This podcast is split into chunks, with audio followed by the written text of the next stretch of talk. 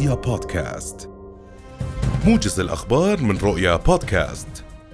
أنهى اجتماع عقد بوزارة الصحة اليوم خلافا حول آلية لائحة أجور الأطباء وتطبيق نظام الصندوق التعاوني حيث وافقت النقابة على تأجيل قرار وقف استقبال المرضى الذي كان مقررا في الثاني من أيلول المقبل إلى حين الانتهاء من أعمال اللجنة بموعد أقصاه الثاني من كانون الأول المقبل. وتم خلال الاجتماع وبناء على اتفاق الأطراف المعنية اعتماد قرار وزير الصحة بتشكيل لجنة برئاسة أمين عام وزارة الصحة للشؤون الإدارية والفنية وعضوية كافة الأطراف المعنية لوضع التوصيات اللازمة حول آليات تطبيق نظام الصندوق التعاوني للأطباء إضافة إلى مراجعة لائحة أجور الأطباء تمهيدا لإقرارها حسب الأصول وبما يحقق طموح جميع الأطراف ويتوائم مع التطور في القطاع الطبي خاصة ما لم تعالجه لائحة الأجور المطبقة حاليا فيما يتعلق بالإجراءات الطبية. قال أمين عام وزارة الإدارة المحلية إحسان مهدات إن البلديات بدأت بالتشارك مع القطاع الخاص تنفيذ مشاريع تنموية كالمشاريع السياحية والمدن الترفيهية إلى جانب الاستثمار في الصناعات المختلفة.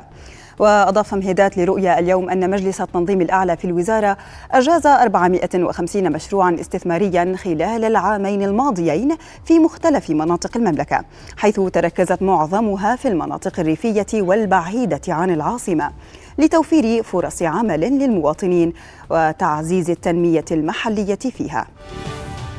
دعا مدير عام المؤسسة العامة للضمان الاجتماعي الدكتور محمد صالح الطراوني المدارس الخاصة إلى ضرورة الالتزام بشمول المؤمن عليهم العاملين في قطاع التعليم الخاص بالضمان طوال فترة العطلة الصيفية في حال تم تجديد عقودهم لسنة أخرى من نفس الجهة التعليمية. وتأتي دعوة الطراونة لغايات توفير الحماية الاجتماعية للعاملين في هذا القطاع من مختلف المنافع التأمينية التي يوفرها لهم قانون الضمان الاجتماعي حيث أشار إلى أن الأنظمة الإلكترونية بالمؤسسة ترصد أي إيقاف مخالف بهذا الصدد للعاملين الذين تم تجديد عقودهم بنفس الجهة التعليمية. أعلنت مصادر حكومية عراقية جاهزية العراق فنيا لاستلام كمية الطاقة الكهربائية من الأردن.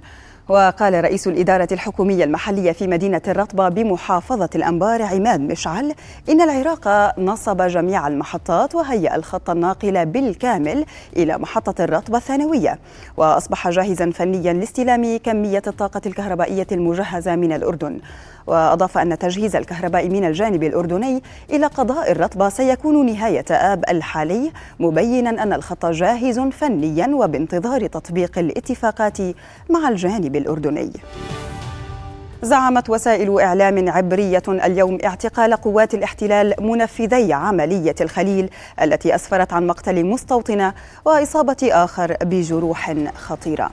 وكان جيش الاحتلال الإسرائيلي فرض طوقا أمنيا على المنطقة عقب الحادثة وأغلق المنطقة من مفترق بيت حجاي الاستيطاني إلى مفترق معاليه فار حتى بني نعيم جنوب الخليل.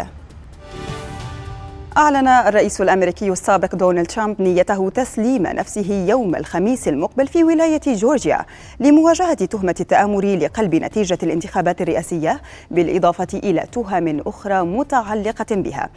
ويأتي هذا الإعلان بعد مرور فترة طويلة من الجدل المحيط بنتائج الانتخابات الرئاسية لعام 2020 حيث أثارت ترتيبات الانتخابات انتقادات واسعة من قبل ترامب وأنصاره.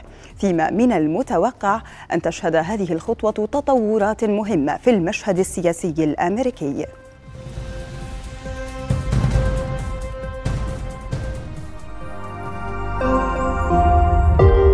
رؤيا بودكاست